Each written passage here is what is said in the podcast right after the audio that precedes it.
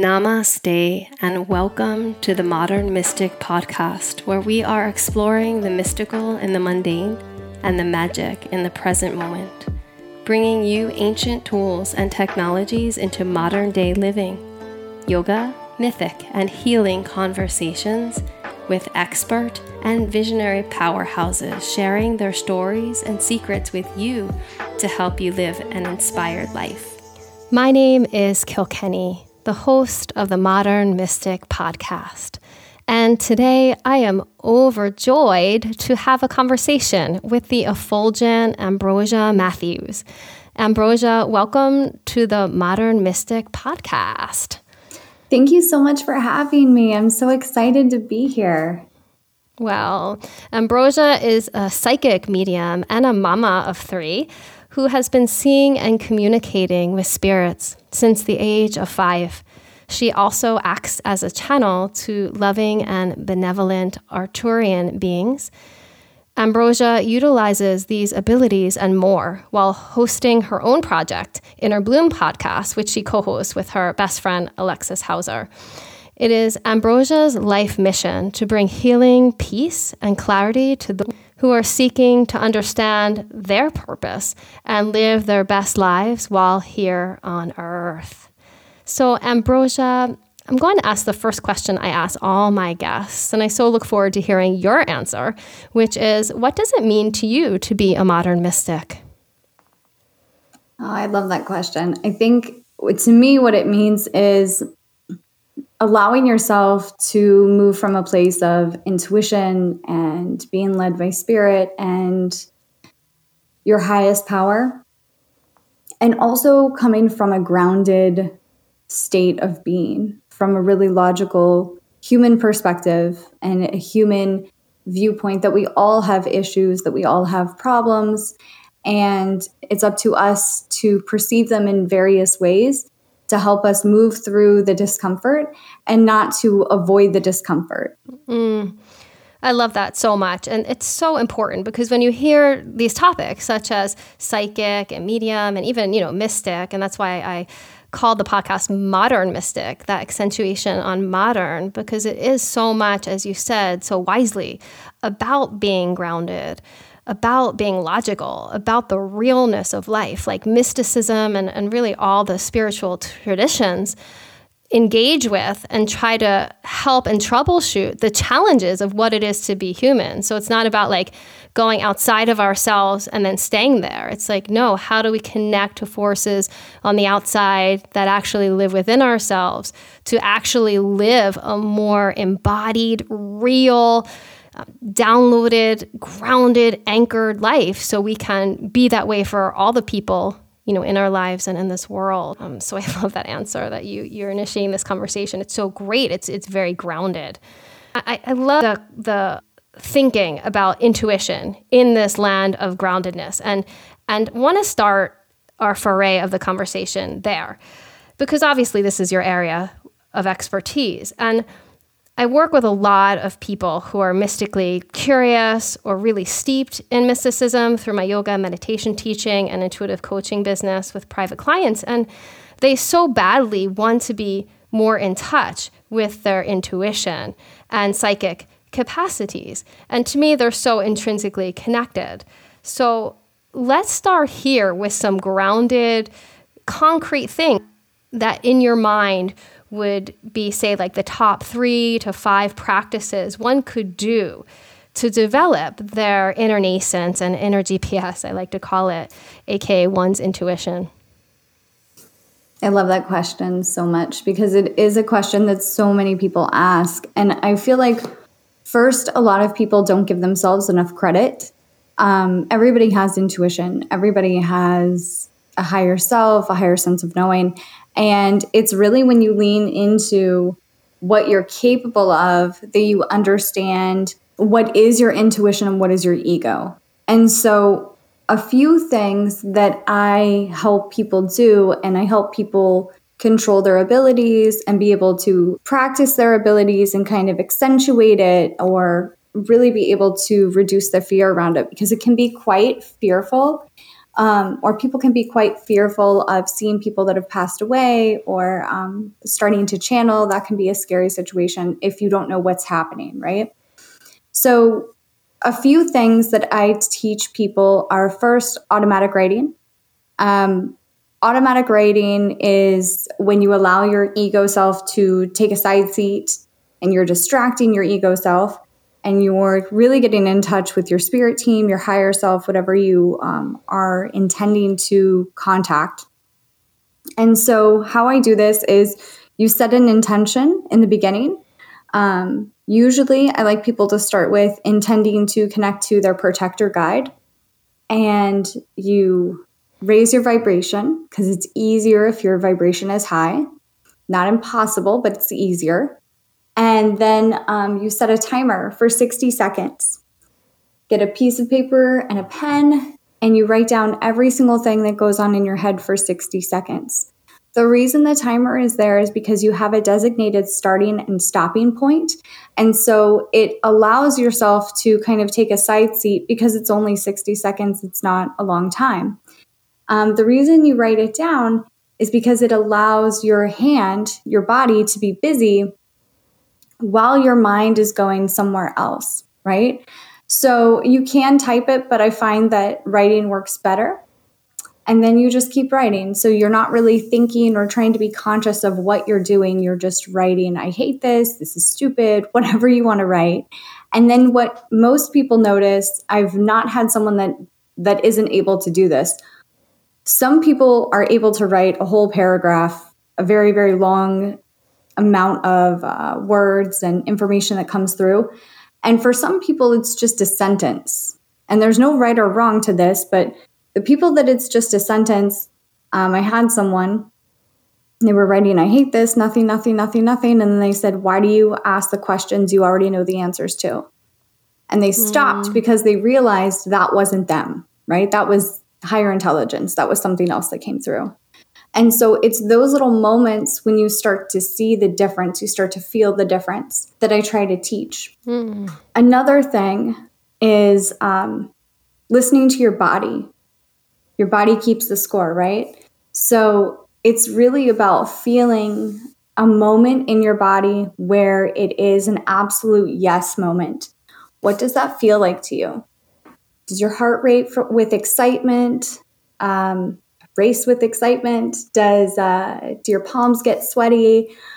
Um, do you feel it in your stomach? Do you feel it in your throat? Where do you feel that yes? And then know where you feel the no. And the biggest part with that one is honoring your yes and no.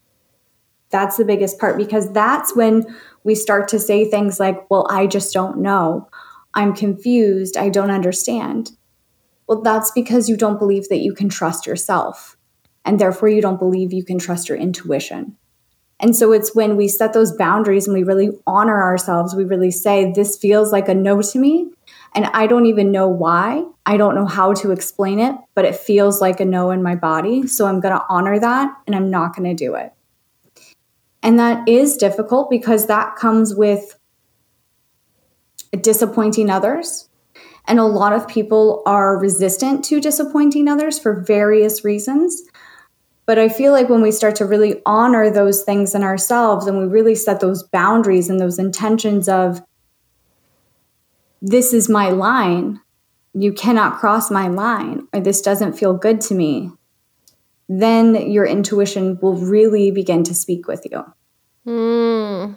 Ah, oh, so much wisdom. I love both those exercises. And I'm laughing because yesterday I just recorded my episode on the third chakra, which is all about healthy boundaries. And the one before that, the second chakra, was all about intuition and how they play together. And so you and I are like the same line of the same page. And it and it is so, you know, important what you said to really listen to one's body. Again, modern mystic, not going outside of the body, but the body is like this amazing technology, right? And gateway to our intuition and psychic abilities. And I love what you said that mini exercise of really feeling into, okay, what's yes and what's no. And don't you find with your clients i know i found with myself and people i work with if you start with smaller things you know like if, if you feel like you're not psychic or not that intuitive or you don't know how to access that yet or you haven't played with that yet in that terrain then starting with simple things like what do i want to eat? Do i want this kind of tea or do i want this kind of tea? Or should i go right down the street or left? When the stakes are not high right? When it's not so consequential. And then i feel like people have more access because they don't feel pressure and then they can hear yes and no and then you can build from there like a muscle up towards more significant things. Do you feel that way? Absolutely. I feel like um, when i'm teaching people how to control the energy when they're channeling we do i don't know if it's automatic talking or what the case is right? I but what i've found is that when we start with really basic questions is the sky blue or green? You know what I mean? Like, are you happy or sad? Like, really basic questions. The information comes in really clearly and really easily and quickly. But when it's these questions of what's the purpose of life? Well, I have no idea. And so now your ego is going to come in and, and start to say, well, you don't know this, you're an imposter, and start to really beat up on you in various ways, and all to try to keep you safe, right? There's a purpose to the ego.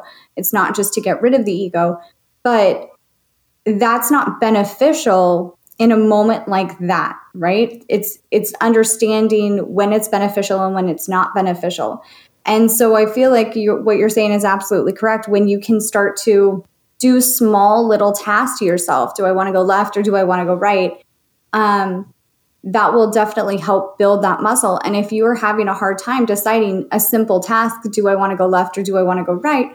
Perhaps that's because you're making too many choices throughout the day and you don't feel supported. And that's leading to I don't know and anxiety.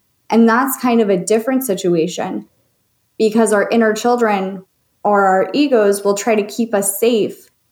And that can actually lead to hurting us or us creating this disconnect in ourselves and our bodies um, because we feel like if we're small, if we don't know, if we don't, you know, if we're sick, whatever the case may be, then we'll be supported, we'll be taken care of, et cetera, et cetera.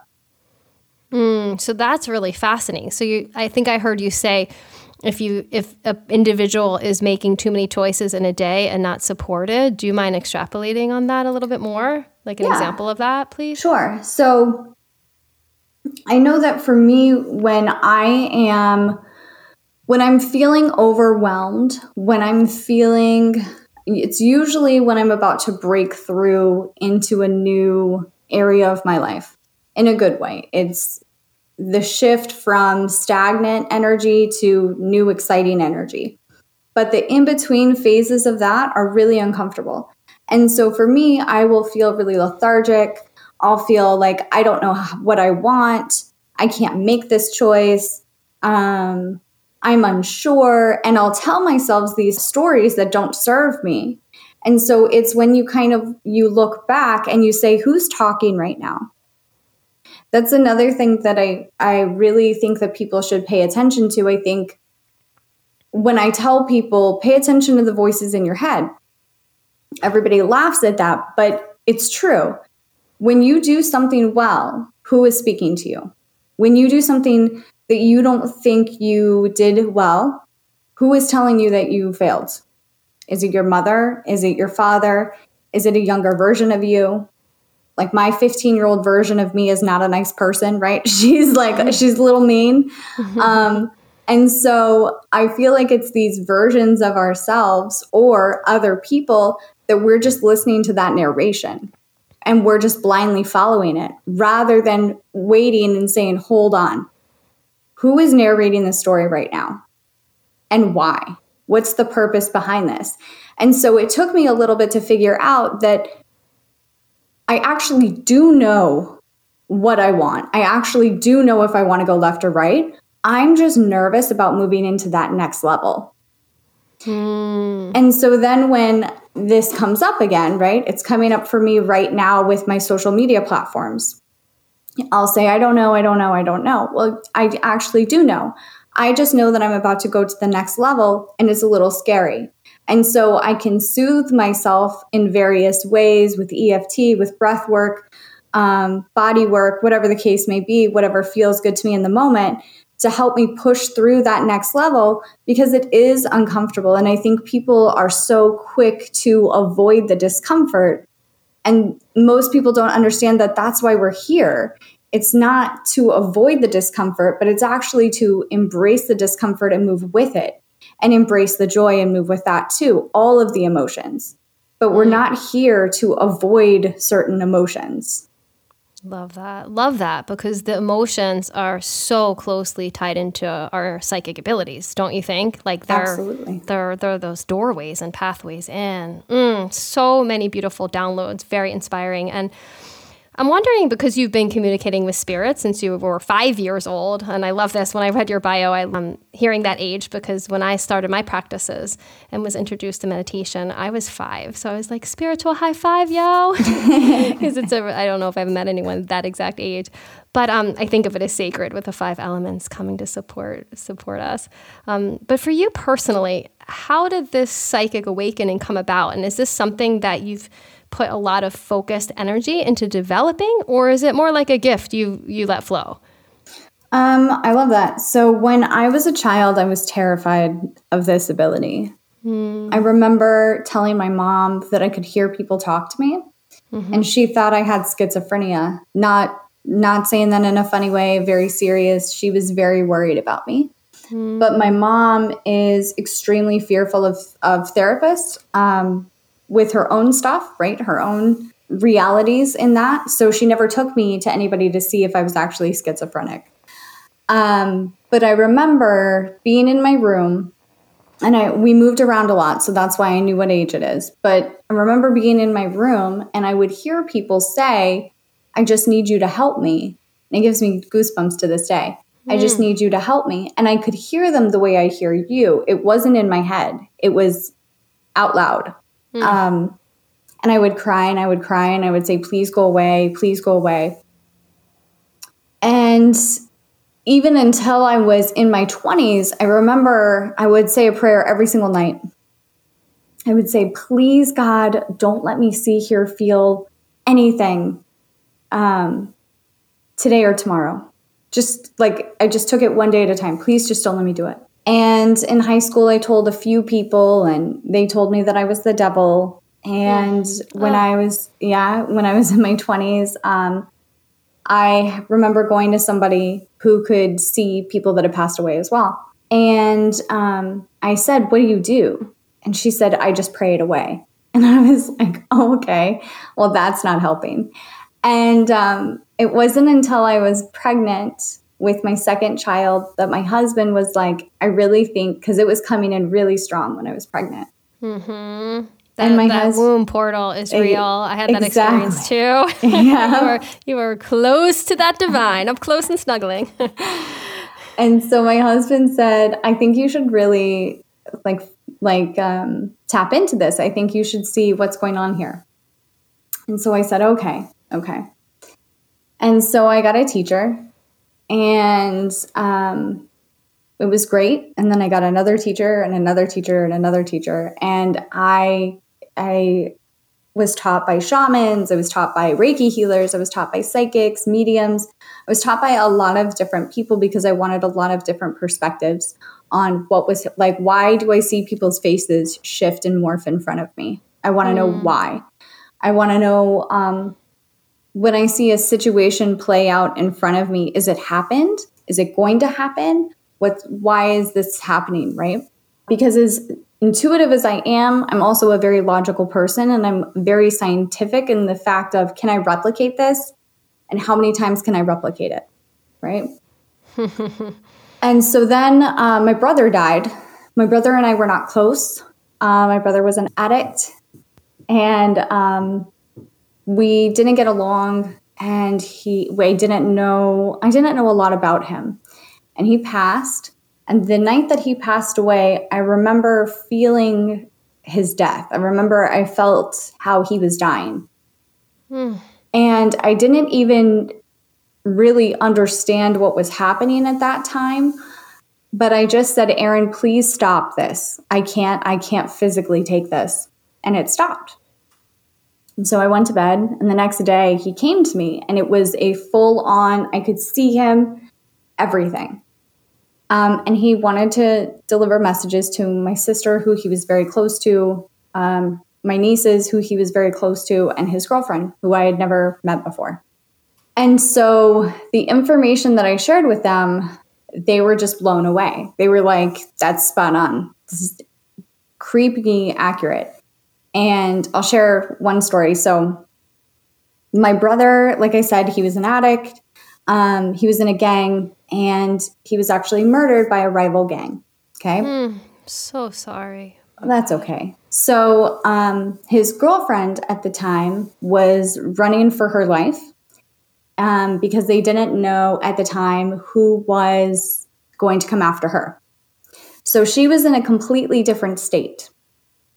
I'm on the phone with her, and I've only heard about this happen maybe three times, but I'm on the phone with her, and my brother is showing me a picture of him flexing and um, in a box. And I asked her, Does that make sense? And she said, No, I don't understand that.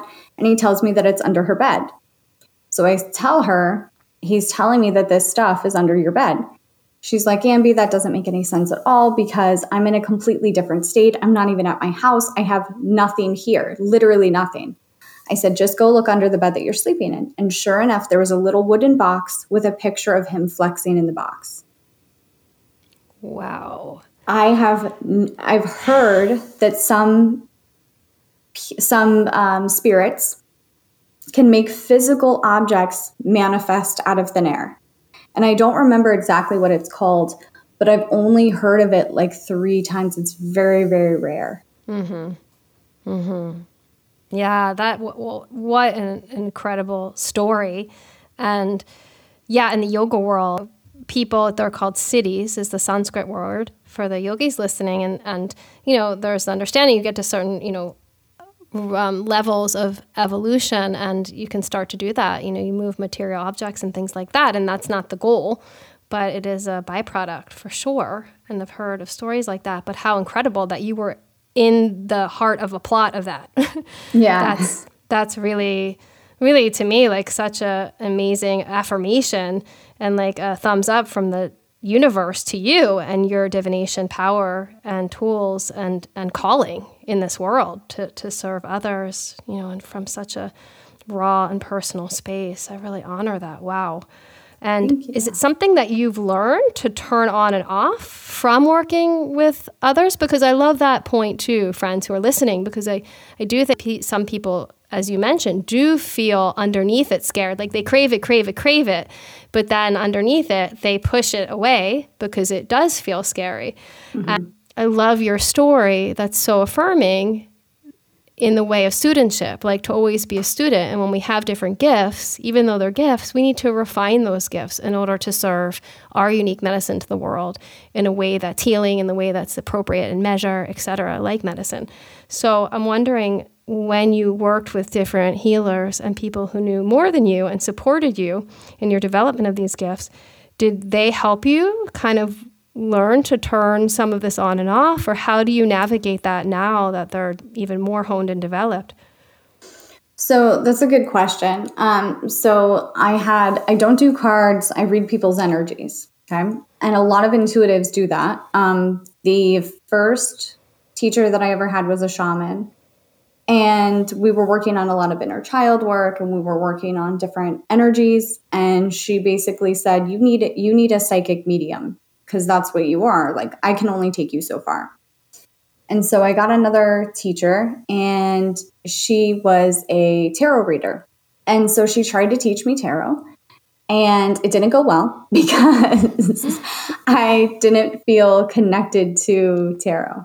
I didn't feel it's a lot to learn. There's like certain ways that you spread out the cards, and it depended upon like what your intention is, and it's a lot. Um, and so that wasn't a great relationship because she wanted me to be something that I wasn't, if that makes sense. Mm-hmm, totally. So then I got another teacher, and I used to, if you look way back on social media, you'll see this. It's so embarrassing. I used to have to walk around when I would do readings right? And so you'll see me on social media, on Facebook Live, walking around doing readings for people. Like pacing, kind of? Like, well, I was outside taking a walk, so it was nice, but yeah, pretty much pacing. Interesting. And Interesting. so I would tell, I told this teacher, she said, Give me a reading. And I said, Well, I can't do that. I have to walk around. And she said, No, you don't. The, you think you have to walk around, but all you're doing is moving energy. So you can move energy in different ways. And she taught me how to be able to sit still, give a reading, but still move the energy around so it wasn't stagnant and so I could receive information. And then shared with me that a lot of mediums do that. They write down notes, they'll play with objects, they'll move their feet. Like they're doing different things, but because they're on camera, they're not up walking around, right? Mm-hmm. Mm-hmm. Um, and so that was really helpful and um, great experience, great relationship with her. And um, then her teacher, I actually took a class from and went over a little bit more of like the grieving process of someone who's lost a loved one, who's going through divorce, who any kind of loss in their life, you're always going through a grieving process.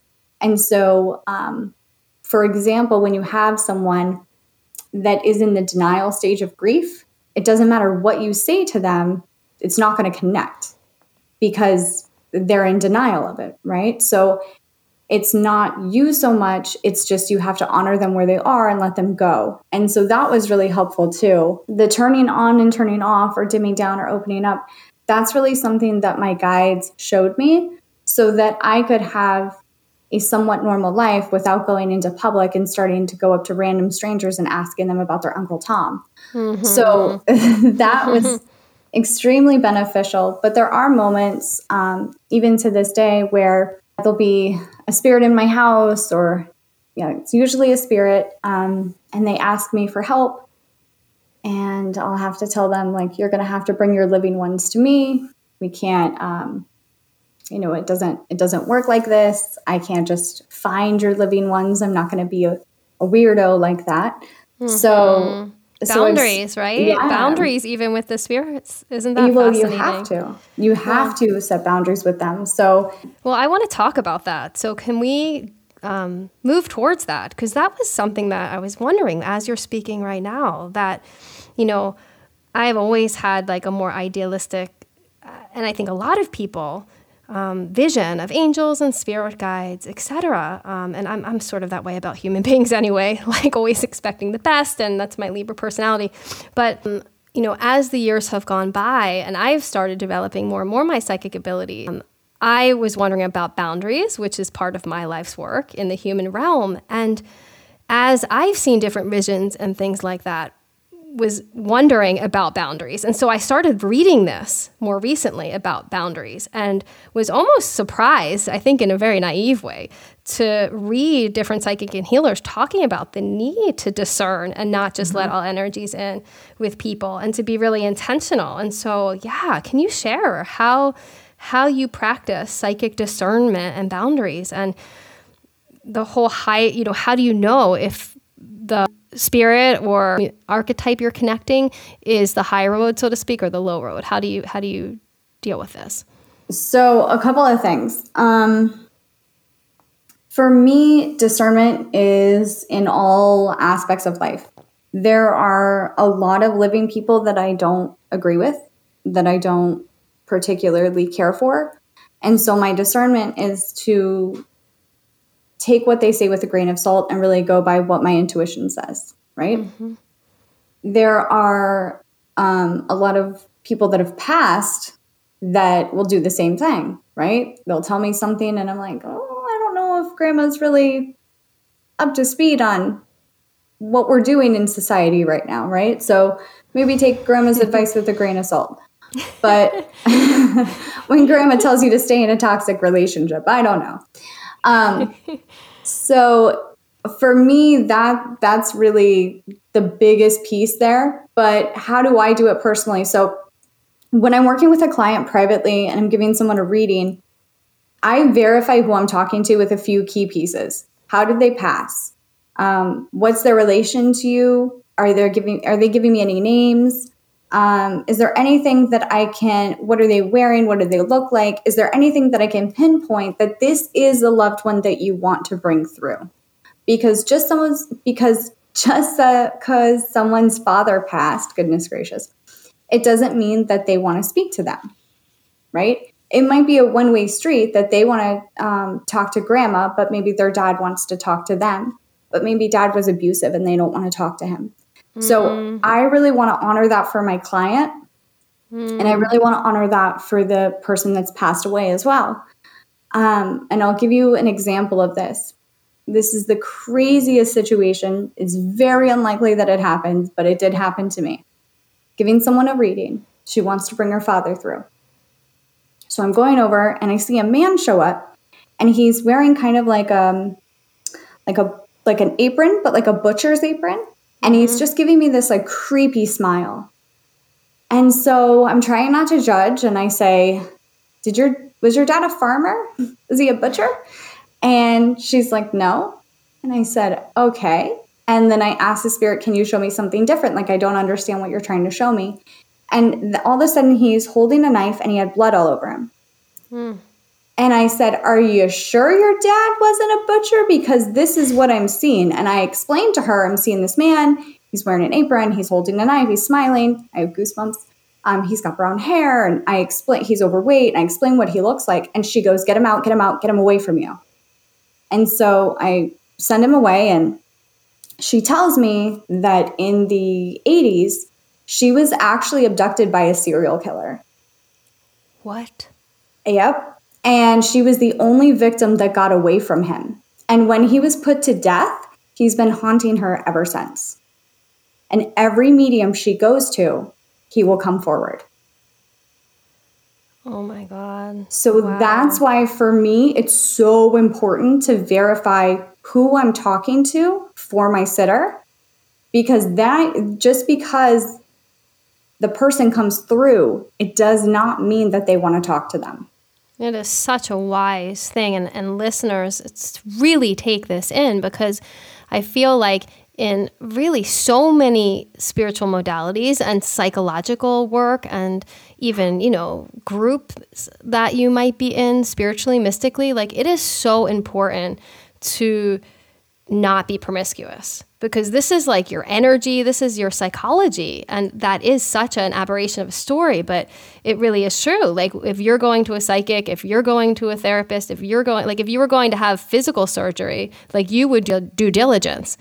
Right. And and I think sometimes that in the psychic, spiritual realms, or you know, getting your cards read, whatever it is, like people are a little less understanding of the importance to seek out excellence and people like yourself who are really being mindful that this psychic kind of interaction and, and tapping in is very precarious. It can be.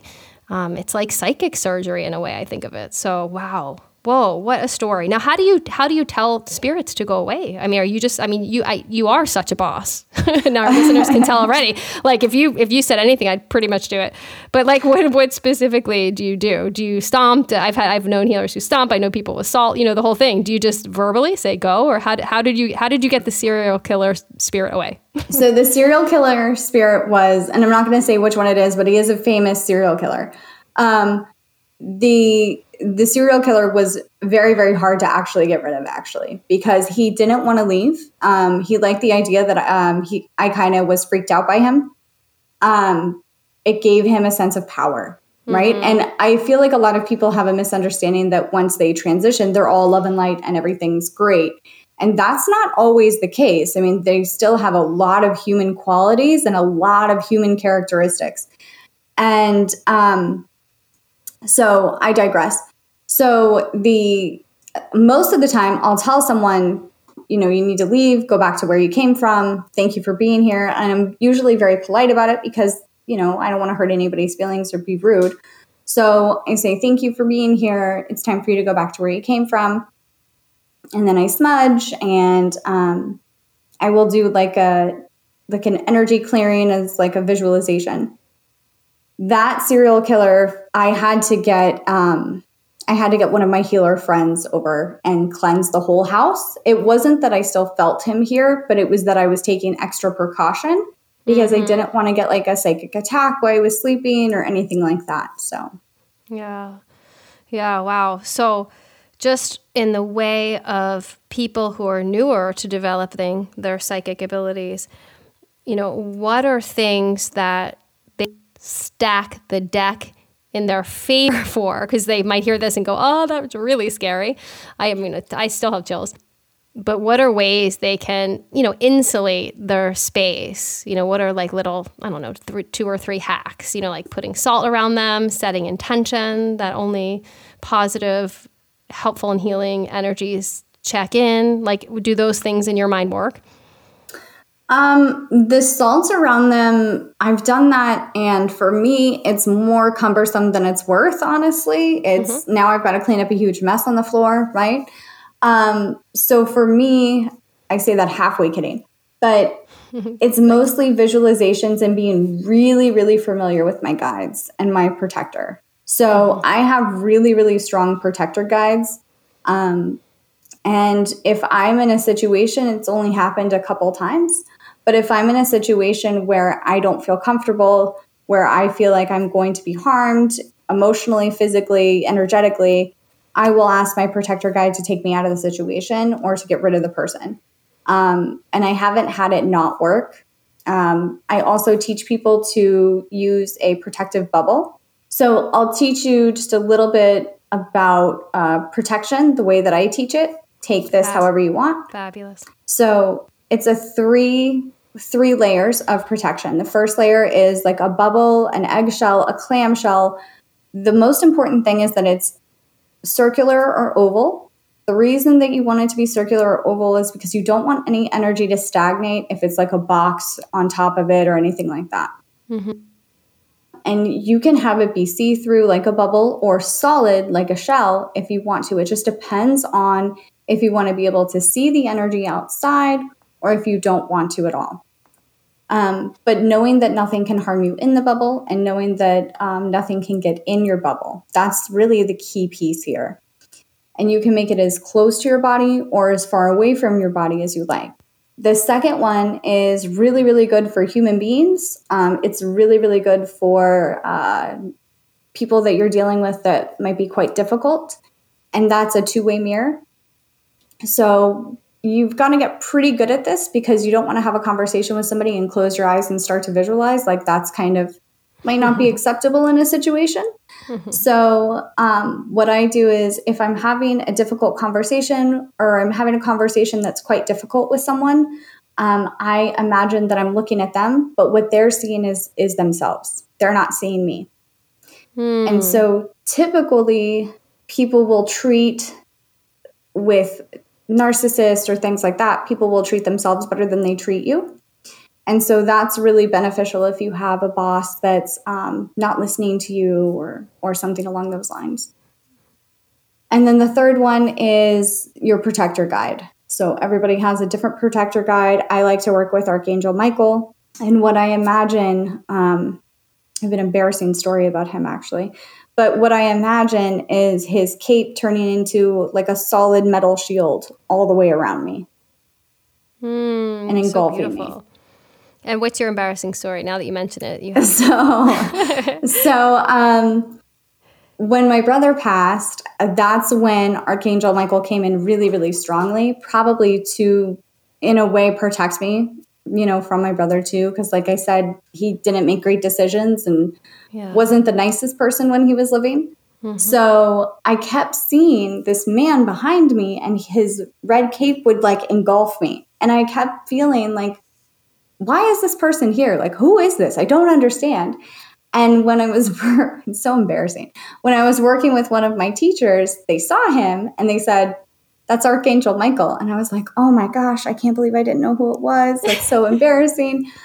Um, so it's a good time. that is really cute. And um, psychic problems hashtag. Like, you're like, who is this hot guy following me? I'm married. Exactly. It's like Archangel Michael. I love it so much. Well, listeners, just to recap, I love what you said the psychic bubble clear eggshell or any kind of shell. The two way mirror, I had never heard of that. And I love that idea of, um, yeah, people seeing you with that energy you're putting out of seeing themselves in the way of working, is particularly with narcissists or people who are self focused and not giving and receiving, and then protector guide, which I want to talk a little bit more about how to tune into that. But I'm going to ask you that a little bit later because I really want to get your wisdom download on the, I, guess I think of it like a Venn diagram of mental health episodes and psychic experience because I haven't heard anyone. I mean, I, I'm so like you, I'm a busy mom of three, so I don't have copious amounts of times to go looking for this kind of thing. Um, but in my experience, in the spiritual realms, I've been going to like temples and ashrams my whole life, meeting many people who are having psychotic breaks, so to speak, or major mental health issues. And then also seeing that they have very honed psychic abilities and a lot of access to the psychic realm. And what I don't hear spoken a lot about is this this grappling and how you know we have and you mentioned it beautifully with your own childhood and your mama like oh my god my mom thought i might have you know schizophrenia right mm-hmm. and how often in our society we just label like if you take someone to a shrink and they're hearing voices like you know mm-hmm. you don't you know i mean i i would not be saying that to a shrink you know um, that i've ever met and so yeah what's your experience with this have you had this experience with people like that you've met that are really tr- trudging that fine line of like psychotic breaks or breakdowns, and yet they have incredible access, maybe due to those breaks. So, the way that I think it's important for me to give a little backstory, but the way that I see spirits now is not always the way that I once saw them. And that's mm. really normal. It'll change as you expand and grow. And, you know, it doesn't mean that you're lesser or anything like that. But I don't physically see spirits the way that I did even a year ago, right? It's more in my mind's eye now and um, a knowing, okay? Mm. But when I started this uh, three years ago, maybe four, when I started doing this professionally, it was a full person in front of me. I could tell you ex- like what they were wearing to a T, what wrinkles they had on their face. And I remember going into a crystal store and um, talking to the lady that owned it, and she said to me, and she was very intuitive as well. She said, You're walking in between two worlds. And a lot of intuitives get lost there. She said, If you don't get someone to help you hone in on this skill, you're going to get lost on the other side. And I mm. didn't really understand what that meant at the time. I just knew, like, okay, this is a sign I need to get a teacher, right? Um, and as I started going down this road, I understand now that a lot of people that are highly, highly intuitive can kind of go the other way or like get really lost in the intuition um, because it's it is a different world and it is a different reality right and i feel like people with mental illness or, or mental health issues um, are in a different reality they're not in the same reality that we're in right? And that's not bad or or good or wrong. It's just different. And so to be on earth, you have to really decide do I want to be here? Because I feel like that is a part of that disconnection is uh, maybe they've had some tra- trauma, maybe they've had um, you know some issues come up and they haven't fully decided that they want to be here. And mm. there's nothing wrong with that either. So it's fully deciding that they want to be here and then also getting the appropriate therapy, medication, etc. that's necessary to be in this physical body. Um, but yeah, I've met a lot of I've met a lot of intuitives that I have felt into that I know you are in a different reality. This is not the same reality. And because of that, it feels like people are out to get you. It can feel like I can't do anything right. It can feel like um, I hear things or um, different things of that nature. I remember I knew someone um, who was having a breakdown, like a, a full kind of breakdown. And um, they were hearing voices, and they actually heard something about me, and they were right about it. It wasn't that they were off, they were absolutely right about it. But the voices were telling them that they can't trust anybody, that uh, no one, uh, everybody was out to get them, that they should just kill themselves. Um, a lot of really negative things. And they were asking, Is this a spiritual awakening? And I said, No, it is not. Um, this is, you need, you need to see someone about this. Like, you need help. And um, they didn't understand why it wasn't a spiritual awakening. Well, in my experience, spiritual awakenings are quite uncomfortable. However, um, you're not going to hear voices tell you to kill yourself. You're not going to hear voices tell you that you can't trust anybody. You, it's not something that you can't sleep on days on end because you're so paranoid about these voices. Mm-hmm. It's very, very different. So I feel like it's really important to reach out for help if you are having something like that happen because everybody needs help sometimes and there's no shame in asking for it, whether it's a mental health issue or whether it is a true spiritual awakening and maybe you just need someone to hold space for you. Mm. Either way, it's always a good idea to ask for help if you feel out of control. Mm, that is such a compassionate and helpful, elucidating answer. Thank you so much. Because, and it, it really could be that getting help and finding the spiritual and psychological team for that person becomes the spiritual breakthrough, right? Yeah. Um, and it really is like you said so beautifully and really adeptly the idea that there are different realms. And I loved how you put, you know, someone saying to you, you can get lost in the other realm. So it's like, how do we keep one foot in that realm, but then very solidly grounded another foot in this realm of embodiment? Hmm, really gorgeous. Um, so, in the way of people who crave to develop their intuition and psychic skill sets and to study, I feel like often my students are looking at a lot of information, and I'm someone who loves information and is constantly reading books and such. But I've also noticed in my own personal development of these skills that a lot of it is about putting less information into my system. And this is something that's come to me really in the last decade or so, and really about emptying out more than inputting in.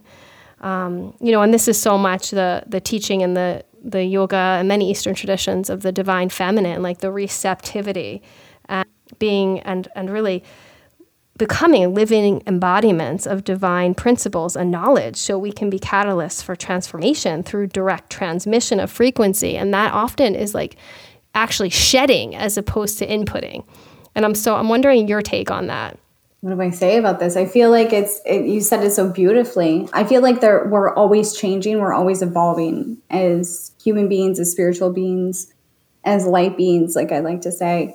Um. And so to keep yourself in one stagnant position is really doing yourself a disservice. Um, but I, I love what you said about shedding the layers. I feel like that is so important and something that definitely needs to be in the forefront of people's minds. That's all I have to say about that. Beautiful, simple, and, and pithy is good. Pithy is good, yeah. And I know you said earlier um, in the, the very beginning of our conversation how you, it sounded like you said, I should rephrase that, psychic abilities are really egalitarian and that many people can have access to them, really everyone. So I just wanted to confirm that you think that. That really Absolutely. Does, does everyone have the, the psychic ability? So I feel like everybody has the psychic ability. I feel like everybody is able to, I feel like everybody is able to connect to spirits too. Everybody has the mediumship ability. However, um, self doubt gets so in the way for so many people. Everybody has the ability to be a millionaire, right? Everybody has the ability to wake up and and make if they want to make $100,000 a year. It's not as though some people can make the amount of money and some people can't. It's the limiting belief that you have. It's the limiting belief that I can't do this because of my family history. I can't do this because of how I was raised. I can't do this because people like me don't get to do this, etc., etc. So it's not as though this information is for a few people only and no one else has access to it. But it's the limiting belief that we have that makes us think, well, this guru is the one with all the information. And that is really a dangerous belief. And that's why I feel like discernment is so important because I would really like to see, and I feel like we are as a society moving out of the guru phase, moving out of this one person has all the answers um, and I don't hold any power in myself, rather than taking the information and empowering yourself. So when people, when I do readings for people and they ask me, will my marriage work, for example, and I see that it's not going to, right? Mm-hmm. What I tell them is, I am seeing one timeline potential. Does that mean that this timeline potential is the end all be all? No. But on the most likely timeline, this will not work unless X, Y, and Z happens, right? But you always have free will and choice to change what intuitives have seen. Um, and I feel like it's really dangerous though when we put the power in someone else, whoever else that may be, in whatever area of your life that is, whether it's money, intuition, um, time, whatever category you want to put that in. Mm, that's really, really, really empowering. And I really hope people hear this. And I want to emphasize this that, you know, whatever a psychic tells you, there is free will, there's power to ta- change that and to really check in with how your inner teacher feels about what they're saying, your inner GPS. I've been really blessed. I've met a few great literal like gurus, Indian gurus in my life. And it said like the great gurus, which guru for those who are listening who don't know the etymology of that term, guru, guru means remover, bru means of darkness. And it's the whole idea that, like the mirror, a great guru actually reflects you back to yourself. Mm-hmm. It ref- a great teacher actually ends up, you know, maybe giving you some breadcrumbs to then look back at yourself. And the understanding in the yoga tradition is that the guru lives within. It's called the guru principle. And so the outer teacher just reflects that principle that lives deep buried within your own heart. And you are the teacher at the deepest, you know, level of self. And so that's really, really beautiful and so helpful. And then the the people who are on our teams, they're, you know, supports, guides. Um, but really in the end, we are the teacher. And that's so, so eloquently put. I just love how you speak about all of this. Uh, have you worked on developing specifically connections with your ancestors or family bloodlines? And do you call them in with your work? And do you recommend others doing the same? I come from an Irish background, and that's really big in like the priestess tradition. And I'm wondering, with your practices, do you do that? And if you do, how do you do that? What are things you do to connect with them? So, thank you for asking this question. I personally don't. Um, so my backstory is um, I am actually I was actually kidnapped at four years old, um, and it's a crazy story. But the short oh, version is um, when I was four years old, I was taken away by my sister uh, to go live with my aunt that I had never met before because my biological mother was um, actually trafficking my sister. Mm. And so my sister didn't want that life for me. So, um, for me personally, I have never been interested in my ancestors because I'm a little worried about the types of people they might have been. Mm. So I, I am I am good with that. I have done um, a few, and because of who my birth mother is, I actually don't have any information about my biological father. None. Mm-hmm. I just know that my skin is darker compared to the rest of my family. I have a few features that don't fit with my family, so I have I have no idea. Um, but I have done a few meditations, a few visualizations where you meet your ancestors, and it was quite um, empowering and quite powerful. Um, and I had a negative attachment um, release, which let me give a little bit of insight on this because I feel like that can be quite scary to people.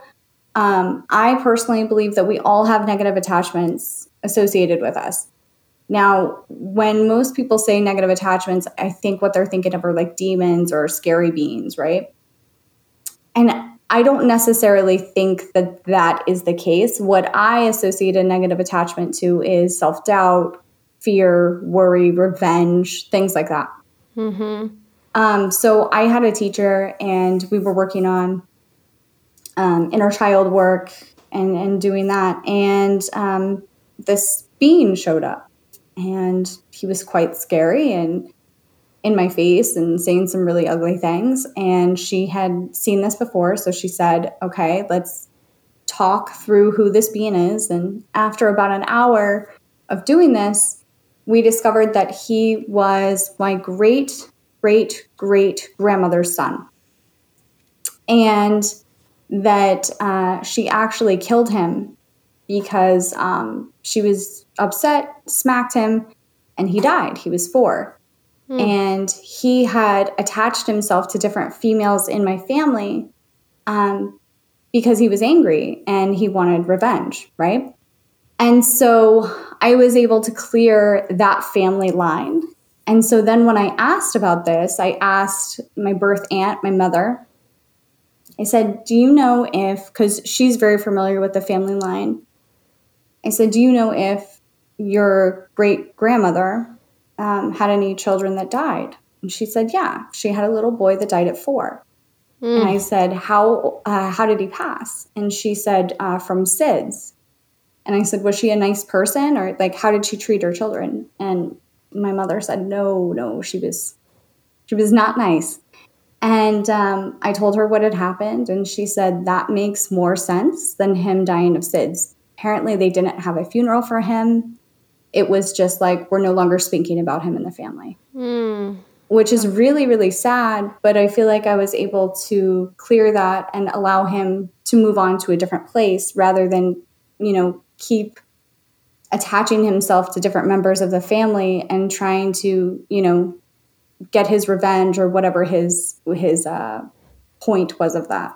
Wow, what a powerful and demonstrative story of the power of one's own internal spiritual and psychological work. And I really honor like just your story. You are just such a heroine and goddess of your own story. Um, you're amazing. Thank you. um, so inspiring. And I feel like it's something for myself where I am oriented and grew up with a household of yogis. And so I always had the notion of karma and having many, many lives. And so I was very, um, I want to say totally disinterested, but relatively not so interested in my spiritual work, connecting to ancestors and working on healing family lines. And it's not until I'd say the last like five years when I um, worked with some people and, and dove into this and really gain this understanding as you so beautifully gave that finite example with your own work and bravery of when we do our own psychological and spiritual work, it really does impact, it's said, all the generations that have come before us. And I've heard some different psychics say, like, even like the, the families and, you know, um, astrally and energetically like celebrate like are celebrating when you finally break some major pattern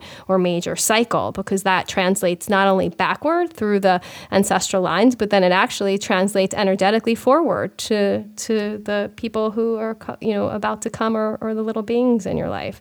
Mm, so wow. Absolutely. And i totally agree with that. I feel like that is i've i feel like uh, my sister really helped clear the the karmic line with um, or the ancestral line with addiction right she is an mm-hmm. addict but she moved me out of a situation where i may have been an addict if i had been trafficked like you know what i mean i don't, I don't right. know right. so she really helped with that one and then financially i'm actively clearing that karmic line because or ancestral line because it feels like um, people in my family have a very negative perspective or a negative viewpoint of people with money. I was told my whole life people with money are bad. The root mm-hmm. of all mm-hmm. evil is money, right? And so I decided that that is something that I'm going to heal. And so when it's it's a wild ride when you start to push outside of your limitations and you start to really push yourself in a in a different way.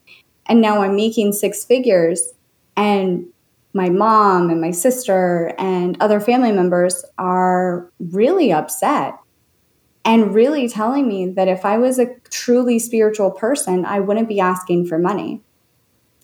And so it's a lot of healing work, it's a lot of interesting viewpoints.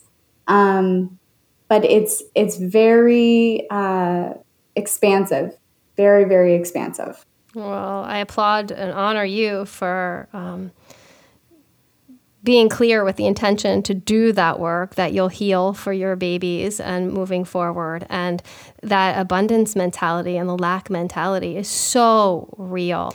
And it's a whole nother podcast, you know, about, oh, how, you know, oh, should everything be, oh, free right. for people who, you know, teach spiritual, you know, classes. I mean, it's always like a buzz thing. Oh, you know, or people who offer um, psychic wisdom and all that. And of course, traditionally, like historically for decades, up until recently, it was always the case that people were offered money.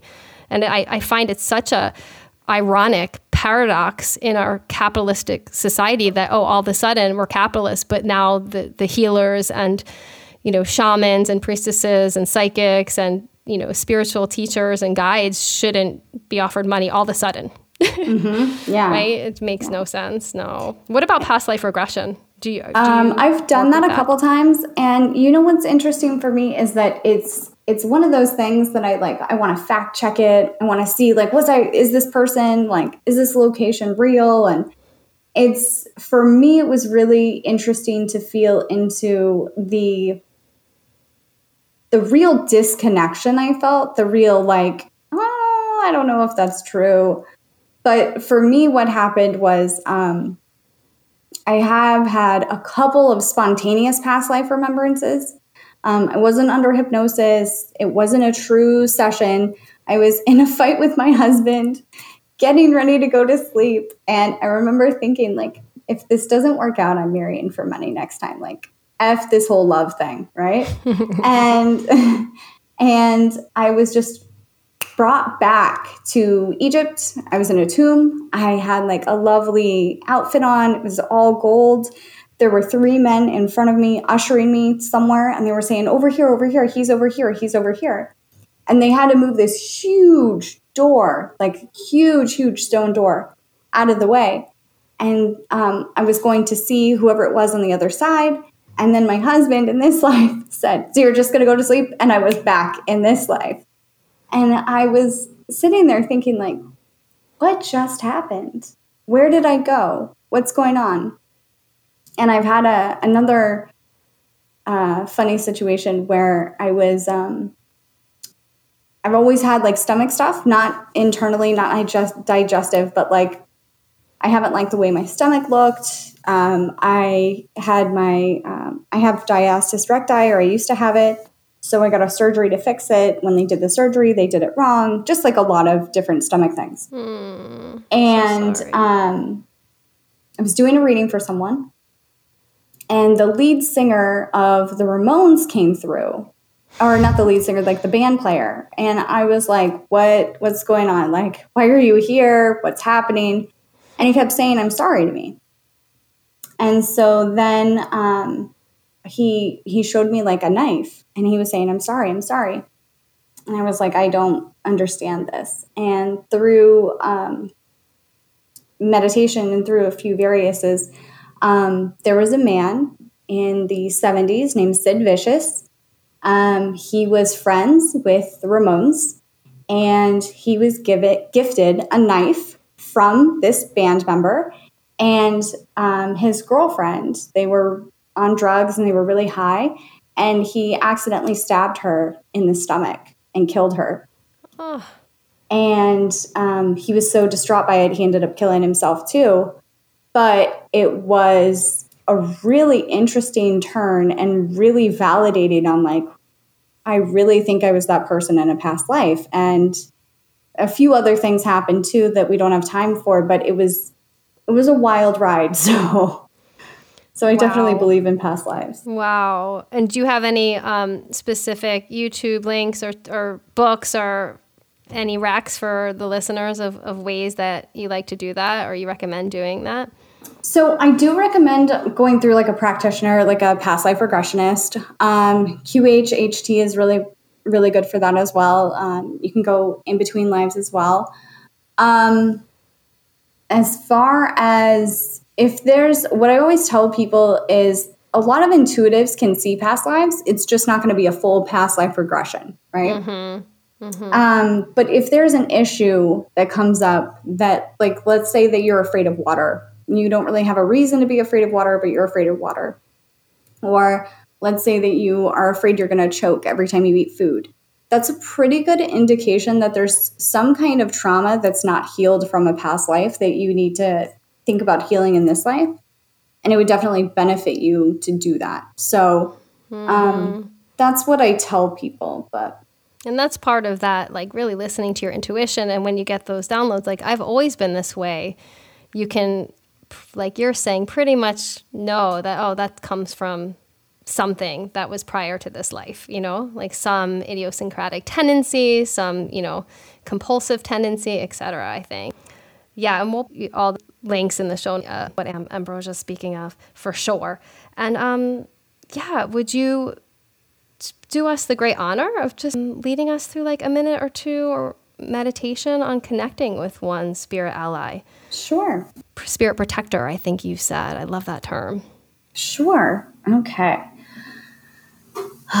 so, everybody take a deep breath in and out. In again. and out.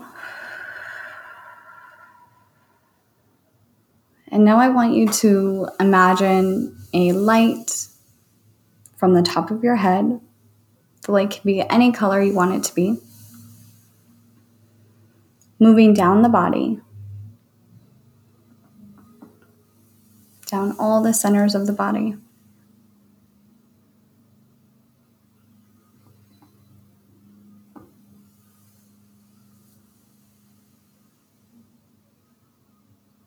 down to your hips, to your thighs, to your knees,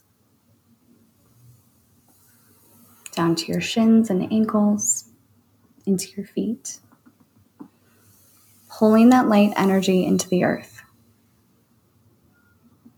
Now you're going to exchange the earth's energy with your energy. And watch Earth's energy come back up through your feet, through your shin, through your knees, your hips, up your torso, up to your shoulders,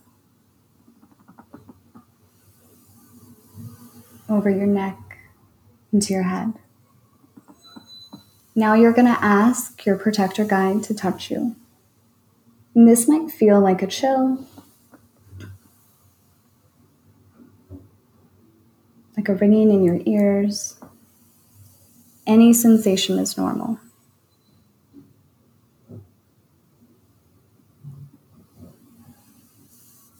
Just the sensation of them knowing and you knowing that they're present.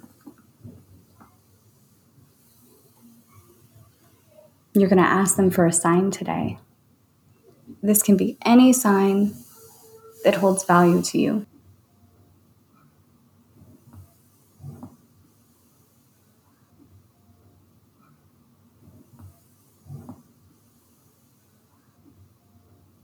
Now imagine that this protector guide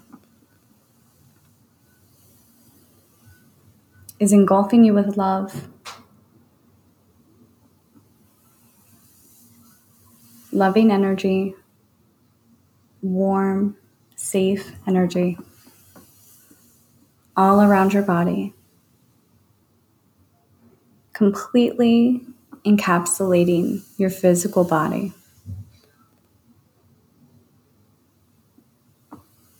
Does this remind you of something from your childhood or even from today?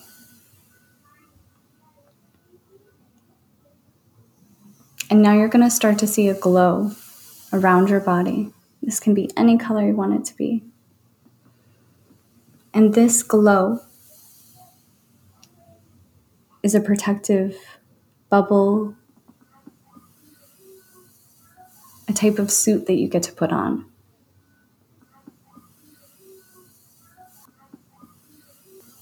Anytime you want to feel safe,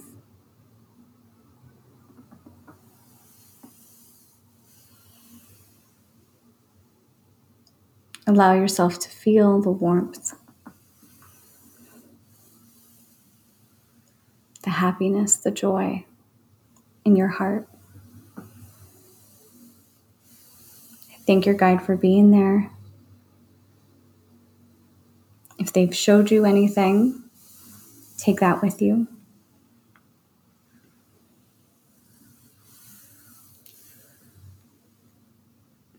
Start to come back to this moment. Deep breath in. and out.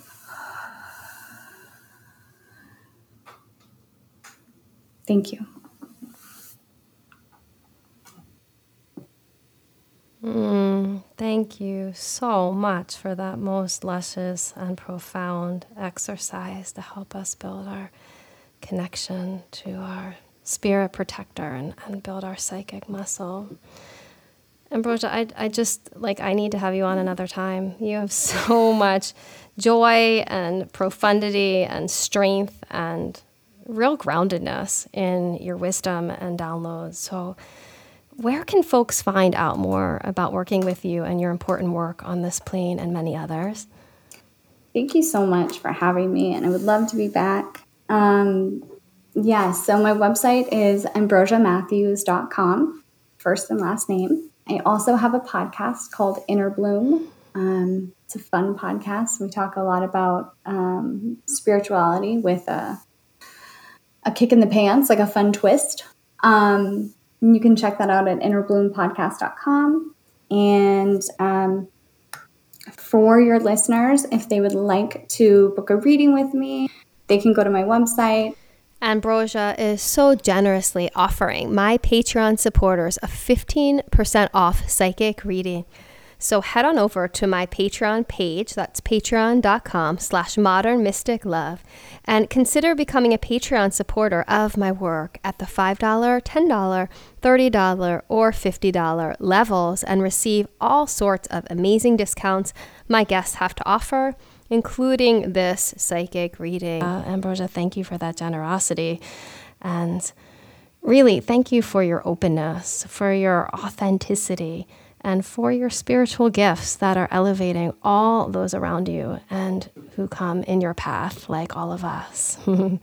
thank you so much for having me. And thank you so much for for being such a light to so many people. You are you are truly a gift. Thank you. Oh, thank you. Namaste. Thank you for taking these words in. I hope they ground, inform, and inspire you on your journey of the mystic path. If you like what you heard, please write me a review on whichever platform you are listening. Also, check out my exciting Patreon page at patreon.com slash modernmysticlove, where I offer all sorts of uplifting yoga classes meditation classes, and other amazing offerings from my guests on this podcast to all my incredible supporters. Even folks who donate at the $5 a month level are so appreciated, as every cent helps this busy mama of three. Or check out my website, modernmystic.love, where you can purchase yoga videos of all levels with me, ranging from gentle yoga up through advanced asana, and also meditation videos there. Keep on meeting the present moment where the magic lives, one breath at a time. Namaste.